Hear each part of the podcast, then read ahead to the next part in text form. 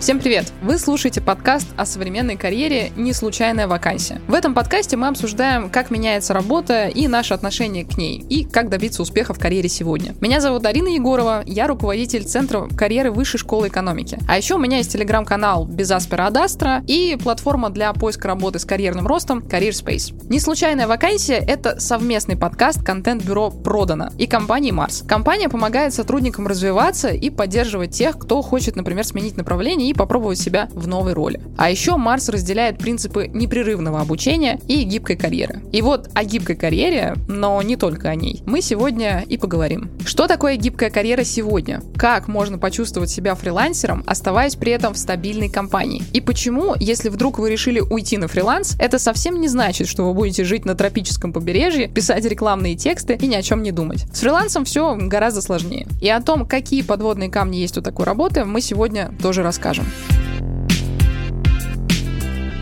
А начнем с гибкой карьеры. Потому что понятно, что про фриланс многие слышали, а вот тренд на гибкую карьеру — это вещь относительно новая. И хочется поговорить и рассказать вам, как это выглядит. На самом деле, если ты выбираешь корпоративную карьеру, то это не всегда, уже в 21 веке точно, означает, что тебя будут требовать 12-часового присутствия в офисе и отметок «пришел-ушел». От себя добавлю, что есть ряд компаний в России, которые до сих пор придерживаются такой практики. Но, например, если мы говорим о Марсе, то компания дает сотрудникам свободу формировать свое расписание и рабочий день. И э, у вас есть возможность э, работать э, чуть ли не на Бали, если вы где-то остались на Бали в связи с пандемией ковида, и спокойно созваниваться с коллегами и продолжать свою работу. Собственно, возможность работать удаленно, там система незакрепленных рабочих мест, ориентированность только на результат дает тебе преимущество фрилансера при наличии всех корпоративных гарантий. Потому что когда ты работаешь на фрилансе, у тебя появляется на самом деле очень много подводных камней, вещей, которые тебе совершенно не очевидны. Поэтому история с фрилансом — это штука, которая подходит далеко не всем, и мы об этом а, детальнее поговорим со следующим нашим гостем. От себя еще хочу добавить, что в период э, уже изменивший, как бы громко и пафосно это не звучало, пандемии наш современный мир, тренд на удаленную работу для сотрудников из э, регионов и для центральных офисов, и вообще для всех-всех-всех сотрудников корпорации, он будет только усиливаться. Потому что, опять же скажу клише, мир никогда не будет прежним, это действительно так, и возможность э, формировать свой день, при этом отдавая только результат, а не процесс, это вещь, которая становится главной для корпораций, которые хотят, умеют и, собственно, меняются. Как, например, делает э,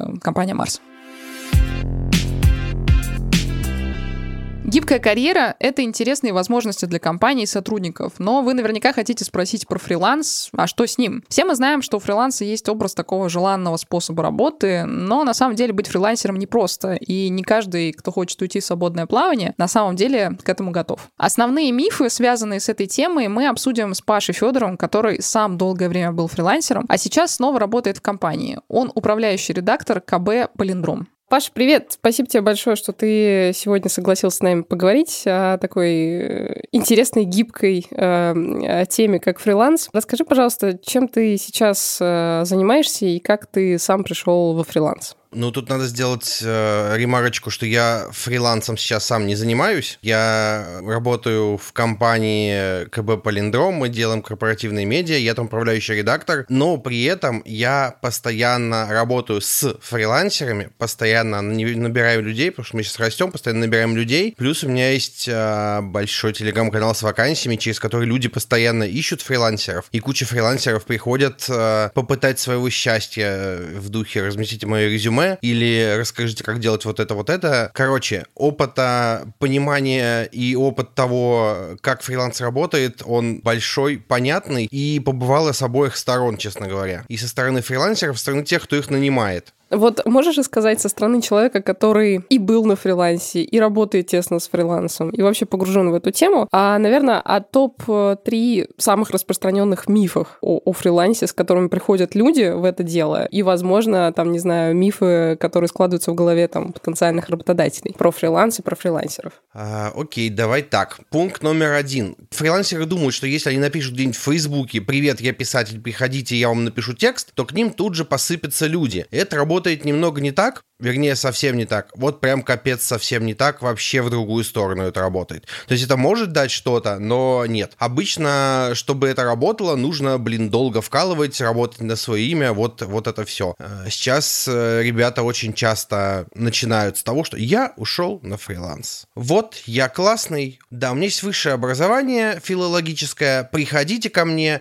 я буду писать. Блин, ну у тебя филологическое образование высшее, а тут люди, которые написали 15 миллионов текстов за 3 месяца. Кому мне идти? К тому, у кого больше опыта или к тому, у кого филологическое образование? Кажется, все-таки надо двигаться в сторону людей с практикой. Честно говоря, неожиданно, потому что мне казалось, что как раз-таки фрилансеры — это те люди, которые головой понимают, что, наверное, основная вещь, за которую будут покупать, это опыт, а не образование. Вообще для меня это сейчас шок-контент. А это, кстати, распространенное мнение, потому что фрилансеры это бывают разные. И все видят фрилансеров, вот таких больших опытных фрилансеров, которые ходят, у которых там на каком-нибудь FL.ru хороший рейтинг, которые ведут какие-нибудь свои блоги. Вот это вот такие фрилансеры. Да, они об этом думают. Просто есть еще миллионы маленькая тележка тех, кто только начинает. У меня есть у канала чат, который со временем начал называться, уж простите, «Токсичные мрази обсуждают вакансии». Ну, просто чтобы люди сразу при входе понимали, что происходит. И в этот чат каждый день приходит 10-15 человек такие «Привет, я делаю сторис, помогу вам сделать сторис за опыт». Слушай, товарищ, тут 800 участников, все они делают сторис за опыт. Куда ты пришел? Зачем ты пришел? И вот это наш один чат, и мы видим эти 10-15 человек. Они ходят так вовсюда, и они думают, что вот так они наберут заказы. При этом буквально недавно приходит девушка, я делаю игры в сторис. Почему-то сторис сейчас прям супер трендовая тема. Я говорю, давай, сделай мне игру. Она такая, а что вы тут ругаетесь? Я говорю, сделай мне игру, пожалуйста. Вот, Продай я тебе заплачу. мне эту ручку, сделай мне сторис, сделай да, мне да, игру. да. И, ну и в итоге так не сошлось, нет у меня в Инстаграме игры. Короче, куча маленьких фрилансеров, которые не знают, что им делать. Они вырвались в мир фриланса, они окончили какие-то курсы и страдают. Вторая проблема, кажется, это шаблонность. Причем шаблонность, которую дают курсы, очень многие. Сейчас для фрилансеров по разным направлениям миллиарды курсов. То есть есть курсы для копирайтеров, есть курсы для сторисмейкеров. Простите, пожалуйста, мне э, надо рот помыть с мылом после такого.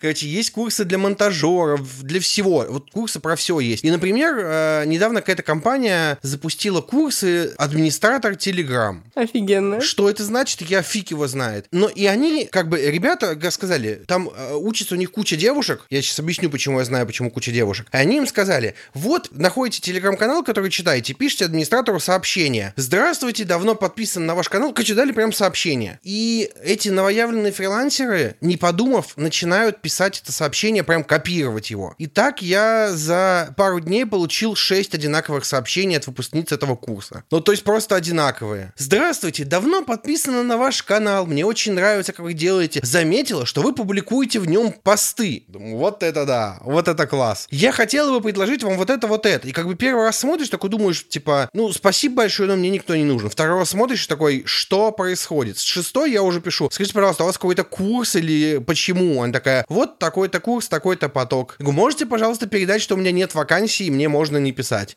И периодически с разницей раз в два месяца примерно приходят опять такие люди, потому что новый выпуск этого курса. Я не могу сказать, что создатели курса делают плохо. Они дают какое-то понимание, дают пример, может быть, как шаблон. Но любой шаблон надо использовать все равно с, головой. То есть его не надо прям брать и вот копировать. Это не работает. Всегда не работает. Это у писателей особенно заметно, которые прочитают э, там «Пиши, сокращай» Макс Ильяхова и Люд Сарычева. И такие, так, я буду все сокращать. И начинают рубленными короткими предложениями писать. Блин, нет, не в этом смысл. Не надо ничего делать по шаблонам. Надо уметь делать шаблоны, а чужие шаблоны брать и просто использовать не надо. Так, и третий миф слэш проблема, с которой приходят люди. Слушай, наверное, наверное, здесь должно быть что-то про деньги, нет? Вот, я об этом тоже подумал, что, наверное, про деньги. Я не знаю, проблема такая на самом деле. Когда ты начинающий фрилансер, у тебя нет стабильного заработка, скорее всего. И это реально проблема. И что с этим делать, не всегда понятно. То есть, потому что исполнителей сейчас очень много. Особенно, когда пандемия началась, э, людей, которые поняли, что можно работать из дома и где-то фрилансить, их стало супер много. И я уверен, что все курсы по каким-то профессиям, которые можно делать удаленно, удаленно, ну, все, что можно делать удаленно, все они обогатились явно, потому что очень много, очень много людей начало приходить, очень много, прям супер много. Тут есть еще момент, что когда ты только начинаешь фрилансить и находишь себе первого большого заказчика, по инерции ты становишься фрилансером, который работает full тайм на этого заказчика, но не в штате просто. Еще одну проблему вспомнил. Очень многие фрилансеры думают, что фриланс — это когда ты все делаешь руками, и поэтому они начинают в первую очередь страдать от того, что им нужно вести переговоры, что им нужно вести документацию, нужно вести отчетность, а вот регистрирую ИП, а что с этим делать, и они не думают о том, что это, в общем-то, можно поручить тем, кто в этом разбирается, или тем, кто э, может этим заняться за какие-то небольшие деньги, например. То есть делегировать фрилансеры, начинающие, все еще не очень умеют. Я не говорю о том, что чтобы вести бухгалтерию, тебе нужно нанимать бухгалтера. Чтобы вести бухгалтерию, надо разобраться, как это сделать выгоднее и эффектнее, потому что, ну, условно говоря, вот я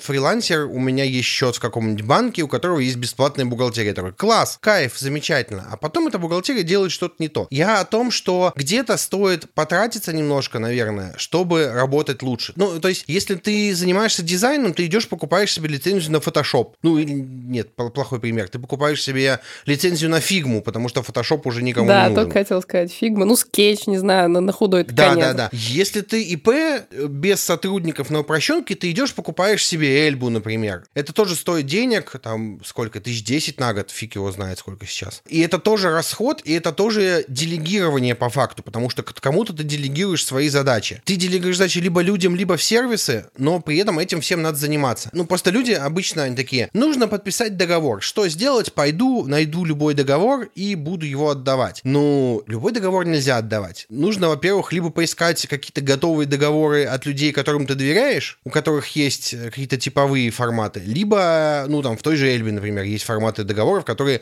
проверены юристами и нейтральны. А как э, в целом люди, вот э, если убрать историю там с пандемией, да, что я такой сижу, у меня что-то много времени появилось, и, или, или мой босс не знает о том, что у меня появилось много времени. Вот. Я такой, а, пойду по фрилансу что-нибудь. Вот мы делали исследование и поняли, что у некоторых там белых воротничков возросли доходы за время пандемии за счет того, что они просто взяли себе какие-то фриланс-подработки. Но это пандемия, это как бы коронавирус, да, который посадил нас всех дома и дал такую возможность. А если поговорить вот о людях, которые приходили фриланс там до пандемии условной, да, что ими движет и, ну, как они к этому приходят? Типа, один раз такой я сижу и думаю, все, все надоело, пойду на фриланс. Или это как-то по-другому происходит? Я могу свою историю рассказать. Девять, получается, лет назад, ну, лет восемь назад, наверное, когда я только вот из университета выпустился, была первая работа, я не бросал работу, но я искал, как заработать больше, потому что я понимал, что вот у меня есть работа, на которой я что-то делаю, у меня есть время. Во-первых, у меня была энергия, это самое важное, не время, энергия, энергия и внимание. И я там приходил домой и брался за какую-нибудь подработку, потому что мог это делать. И я начинал фрилансить, не оставляя основную работу. И большинство людей, как мне кажется, начинают фрилансить именно так. Они начинают брать подработочки себе, это тоже фриланс по сути, и задумываются о том, чтобы уйти совсем с работы только когда на работе происходит что-то странное, или когда понимают, что на фрилансе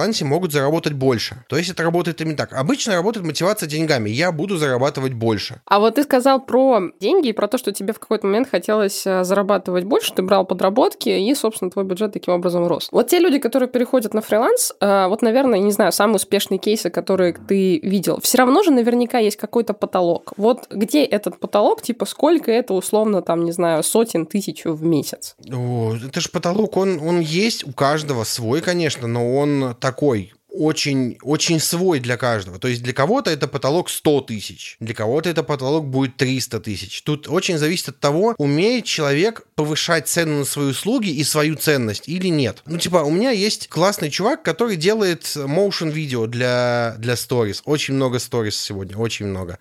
Он делает эти видео по 500 рублей. И я к нему хожу, потому что он делает их по 500 рублей, делает классно. Если он будет их делать по 1000, я продолжу к нему ходить, потому что он реально делает классно. И вопрос только в том, вот у него есть какой-то потолок, сколько он этих видео может сделать. А еще он может научиться делать что-то еще. Например, делать какой-нибудь саунд-дизайн, например. И тогда за ту же историю он может брать не 500, не 1000, а полторы тысячи, например. То есть потолок, он есть, он есть для твоего текущего состояния. То есть вот прямо сейчас я могу зарабатывать 100 тысяч рублей. Как только ты понимаешь, что можешь повысить свою ценность и что-то делать лучше или больше чего-то делать, просто лучше это такое очень эфемерная штука, да, больше делать умеешь. То есть, если ты копирайтер, ты, например, научился верстать. Если ты э, дизайнер, ты научился еще программировать. Как только ты научился делать что-то еще, ты можешь повышать свою цену и таким образом поднимать свой потолок повыше. Смотри, какая штука интересная получается. Ты говоришь, что вот, типа, ты повышаешь цену, да, и таким образом, ну, очевидно, твой бюджет растет. Я о чем подумала? Что фрилансер, я просто, кстати, возможно, вопрос к тебе, а типа, считают ли фрилансеры себя предпринимателями? Потому что как делаю я? Если я что-то умею делать, да, у меня есть э, бизнес, где я могу, как ты говоришь, делегировать, но не только бухгалтерию, но еще что-то, и таким образом увеличивать, условно, выручку компании, а не за счет э, увеличения стоимости на свое ремесло, потому что ремесло, оно прям имеет очень понятный потолок. А за счет того, что ты делегируешь э, вещи, обучаешь, там, не знаю, людей, собираешь вокруг себя команду и становишься таким, я не знаю, там, мини, мини-SEO. Вот э, вопроса здесь, наверное, два. Первое. Встречал ли ты фрилансеров, которые в итоге становились условными бизнесменами, да, предпринимателями, вот в прямом смысле этого слова, которые руками уже делают не очень много, а делают на фрилансе бизнес. И э, второй вопрос. А в целом, вот среднестатистический фрилансер, он как себя оценивает? Как, как предприниматель, я не знаю, как э, корпорат в отпуске, как, как кто? Расклад такой. Да, я видел много людей, которые были фрилансерами, потом вырастали и делали полноценный бизнес на этом. Прям вот полно таких ребят. Э, он у них идет у кого-то получше, у кого-то похуже. И это хорошо, потому что растет конкуренция. Как себя чувствует средний фрилансер, я, честно говоря, не знаю, но мне очень хочется, чтобы фрилансеры, которые обрели хоть какой-то опыт, начинали чувствовать себя предпринимателями чтобы они, во-первых, выходили из, чер... из серой зоны, чтобы они регистрировались как ИПшники, как самозанятые, потому что когда человек думает как предприниматель, он начинает думать не о том, как ему написать э, 2000 символов текста, он начинает думать о том, как э, ему сдать продукт хороший. Слушай, а вот с точки зрения поиска заказов, ты вот в самом начале, да, говорил о том, что, ну, очевидно, не работает когда ты только-только начал фрилансить, и в тебе так вдруг заказики полетели. А как в целом эти заказы появляются, а, не знаю, там, у более опытных ребят, как они нарабатывают эту базу, не знаю, там, какой алгоритм, ты, не знаю, брендингом своим занимаешься, там, страничку в Инстаграм ведешь, там, если ты дизайнер, не знаю, там, на Behance где-нибудь, да, как нарабатывается эта база, как ставить вот эти разовые истории на поток, так, что у тебя всегда на покушать хватало, может быть, там, не только на покушать, на что-нибудь еще. Да, это история про имя и про наработку имени. Потому что как только ты делаешь кому-то что-то хорошо, есть вероятность, что, во-первых, они к тебе вернутся с каким-то заказом еще, во-вторых, что они тебе кому-то порекомендуют. Вот тот самый чувак, который мне делает э, motion видео, я его рекомендую всем вокруг, потому что он классный и замечательный, он от меня получил довольно много заказов уже. Это именно так и работает в первую очередь, особенно для новичков. Суть в том, что фрилансеру нужно показывать, что он умеет, что он уже сделал и почему надо нанять его. То есть делать портфолио прям обязательно, не только для дизайнеров, вообще для всех обязательно нужно делать. У меня вот здесь очень... прям, ага. прости, что вклиниваюсь, просто очень, мне кажется, горячий вопрос. Вот я не понимаю, как, э, допустим, даже в том же Телеграме, да, где ты прекрасно знаешь, есть куча каналов удаленка, фрилансер, ничего знать не надо, давай там зарабатывай свои 500 долларов там за час, условно. Ну, ты понял, о чем я. Вот. И мне кажется, что на одну какую-нибудь позицию очень много откликов отклика, в том числе, там, не знаю, нерелевантных откликов, но и релевантных тоже. И конкуренция типа там за одну вакансию, вот именно на удаленке, она бешеная. То есть люди реально таким образом на всяких платформах, там, я не знаю, в телеграм-каналах себе удаленную работу находят. Это реально работает?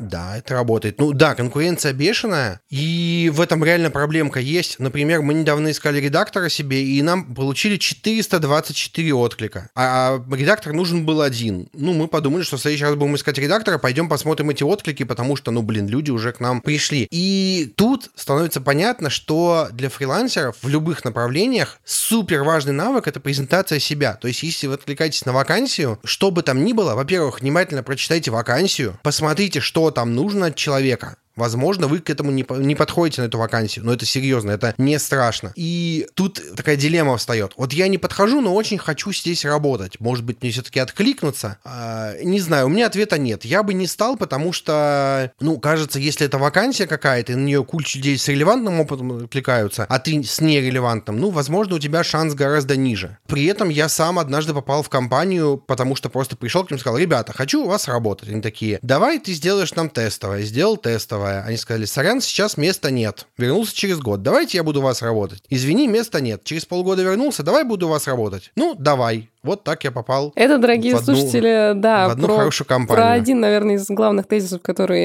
я, например, продвигаю при поиске работы. У меня все-таки больше специфика, да, на белых воротничках, на работе с ними, э, что если вам очень нравится компания, у вас нет сейчас подходящей вакансии, и где ваш опыт мог бы быть релевантен, напишите людям, напишите лицам, принимающим решения, хорошо расскажите о своем опыте, напишите адекватное, как говорит вот Паша, хорошо описывающее ваш опыт, а сопроводительное письмо, презентуйте презентуйте себя, и э, с большой долей вероятности, если вы произведете хорошее впечатление, к вам, если не сейчас, то через, не знаю, там, пару месяцев, полгода или даже год вернуться. Если вы однажды Или два, как сделали. у меня было. Ну вот, да, или два. Да, кандидатов же точно так же рекомендуют. То есть не только, не только исполнителей, но там, не знаю, кандидатов на вакансии, которые, не знаю, могут и в штате работать, их точно так же рекомендуют. Рынок-то маленький, Москва, Москва, а не только Москва, мне кажется, Россия — это большая деревня. Все считают, что фриланс — это реально какая-то вожделенная ниша, но мне кажется, что не все, кто приходит однажды в фриланс, э, в нем, во-первых, остаются, во-вторых, остаются вообще довольными своим переходом и в итоге потом возвращаются а, на сторону компании. И у меня здесь два вопроса. Первый первый. Насколько часто такое случается? В твоей практике ты там, может быть, видел, слышал, наблюдал, что люди, понимая, что это них, возвращаются обратно в компанию в целом остаются счастливы и больше никуда не рыпаются. И второй вопрос. Может быть, есть какой-то типаж людей или, не знаю, тип, психотип, не знаю, людей, да, которым, которым фриланс точно не подходит во-первых, да, бывают люди, которые попробовали фриланс и ушли с него обратно в офисную работу. Это довольно частая история на самом деле. И эти люди бывают нескольких типов. Тип один, когда произошла первая трудность, они такие, ой, нет, нет, нет, нет, нет, нет, мне никто не советует, я один-одинешник, бедняжка такой ушел обратно. Ничего страшного, имейте право, ваше дело. Тип 2 — это люди, которые достигли какого-то мастерства в своем деле, такого уровня, что пришла большая компания такая, ты теперь работаешь с нами. А кто ты такой, чтобы отказывать большой компании, которая решила тебя купить? Ты не можешь отказать ей.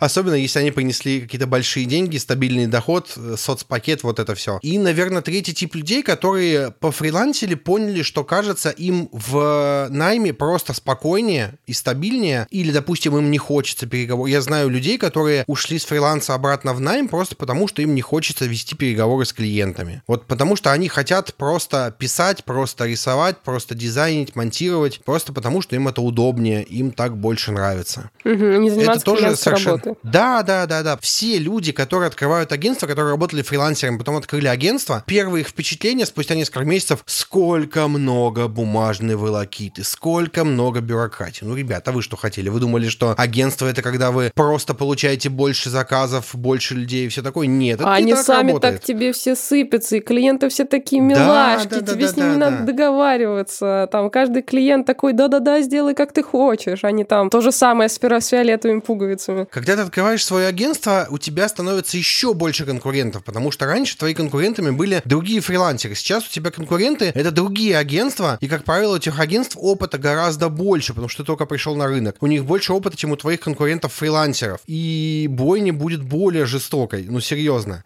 И есть такое поверье в России, что когда ты работаешь в найме, ты работаешь на дядю, а когда ты уходишь на фриланс или становишься предпринимателем, ты работаешь на себя. На самом деле, когда ты уходишь на фриланс или становишься предпринимателем, ты работаешь на много дядь. А некоторым дядям ты при этом платишь за то, чтобы они тебя били и ты что-то делал. Это твои собственные менеджеры, какие-нибудь какой-нибудь бухгалтер. Ты платишь бухгалтеру, чтобы бухгалтер вел за тебя э, бухгалтерию, но при этом бухгалтеру нужно, чтобы ты тоже вникал в то, что происходит, подписывал документы, делал все правильно. И этот бухгалтер будет тебя бить. Ты ты будешь работать в том числе на бухгалтера. Короче, предпринимательство — это штука такая. Надо помнить, что если вы работаете в найме, и у вас нет рутинных занятий каких-то по сделкам, переговорам, документам, это значит, что есть человек, у которого они есть. А когда вы предприниматель, это значит, что вы будете этим заниматься. И это тоже очень сильно надо помнить.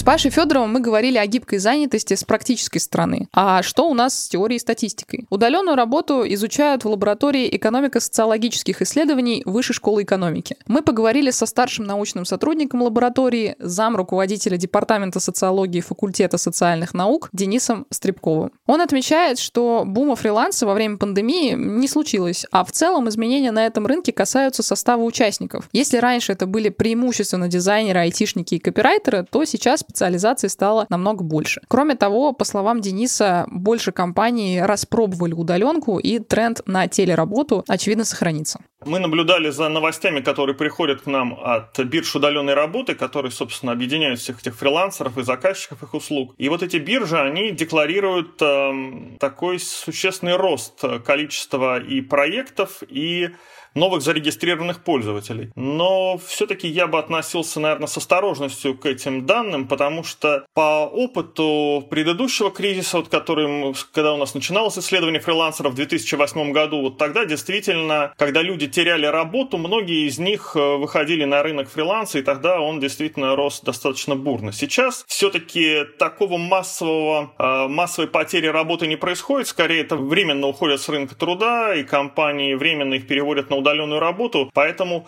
конечно, количество новых пользователей вырасти могло. А как вы изучаете этот рынок в целом? То есть на какие аспекты вы смотрите, что вы традиционно исследуете? Ну, начиналось э, у нас эти исследования вот еще, наверное, лет 12 назад с простых интервью с фрилансерами. Мы пытались понять, что это за люди, как они живут и почему они выбрали именно такую форму занятости для себя. А потом мы начали проводить массовые опросы. Мы договорились с нашей крупнейшей на тот момент биржей удаленной работы. С их помощью нам удавалось опросить, вот четыре волны мы провели исследований на протяжении этих 10 лет. Ну, достаточно большие группы фрилансов. Примерно по 10 тысяч человек в каждой волне у нас было. Ну, в последнюю волну чуть-чуть меньше.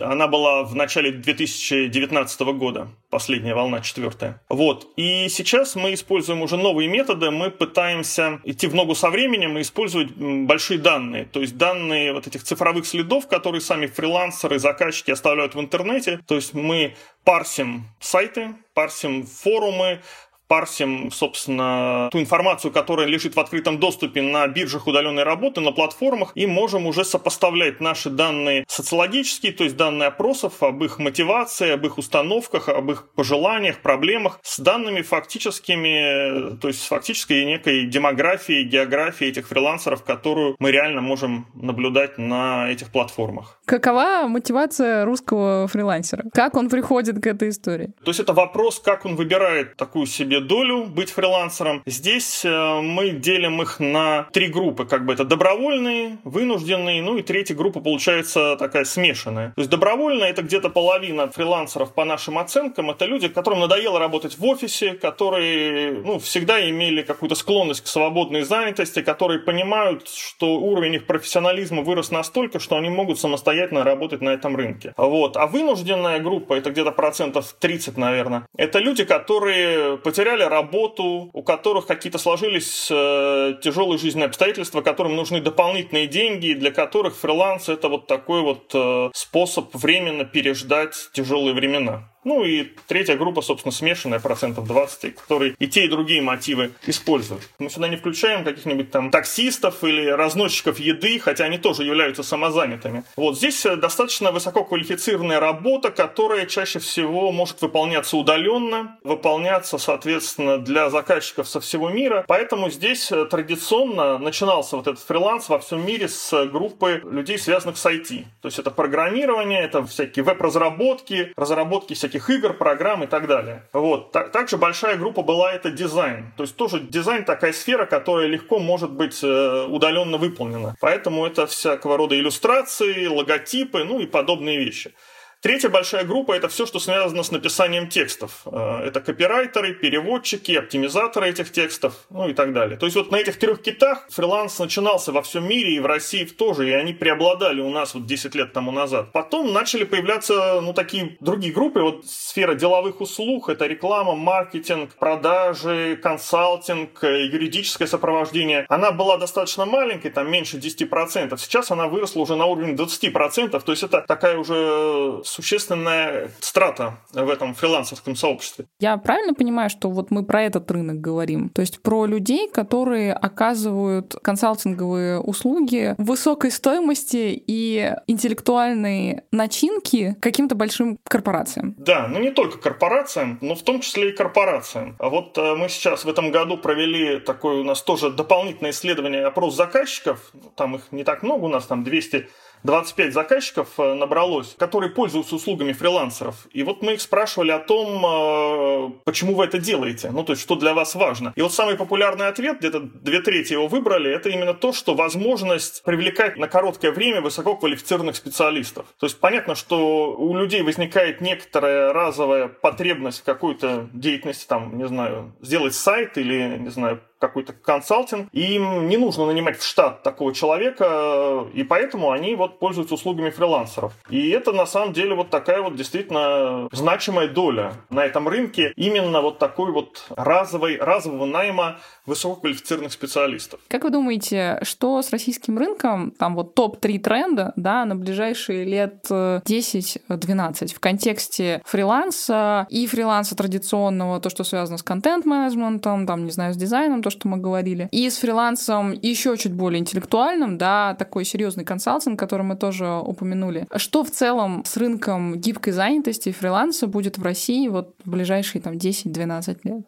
Такой первый тренд, мы уже о нем говорили, это тренд, связанный с профессионализацией. Вот то, что мы видим, постепенно люди, для которых это не ну, такая вторичная занятость и занятость несущественна, не, не они постепенно выдавливаются с рынка, если они не хотят этому уделять внимание. И рынок становится все более профессиональным. Я думаю, это так и будет продолжаться, и постепенно на этом рынке они уже появились такие звезды фриланса. То есть уже есть люди, у которых огромные очереди выстраиваются за их проектами. Они совершенно независимы, они уже уже сами в состоянии выбирать себе заказчиков, ни на что не смотрят. И я думаю, что вот доля таких людей будет постепенно расти. То есть будет вот такая появля... увеличиваться когорта профессиональных фрилансеров. Второе, мы отметили вот на наших данных то, что постепенно происходит как бы такая есть такой термин диффузия инноваций, то есть когда сначала возникает нечто новое, некое новое явление, и этим явлением в основном пользуются, используют его очень маленькая ограниченная группа людей. Потом все более и более широкие слои вовлекаются вот в использование этой инновации. И вот мы тоже видели, что когда мы изучали фрилансеров в начале, это в основном были мужчины, ну, у нас в России. Там было подавляющее большинство мужчин, было подавляющее число людей с высшим образованием, людей, занятых в определенной сфере, вот программирования, да, и постепенно этот фриланс, он с каждой волной он распространяется все на более и более широкие группы населения. Даже вот с возрастом это очень интересно, то есть средний возраст фрилансеров растет постоянно от волне к волне, не, не только из-за того, что взрослеют те фрилансеры, которые там стареют, да,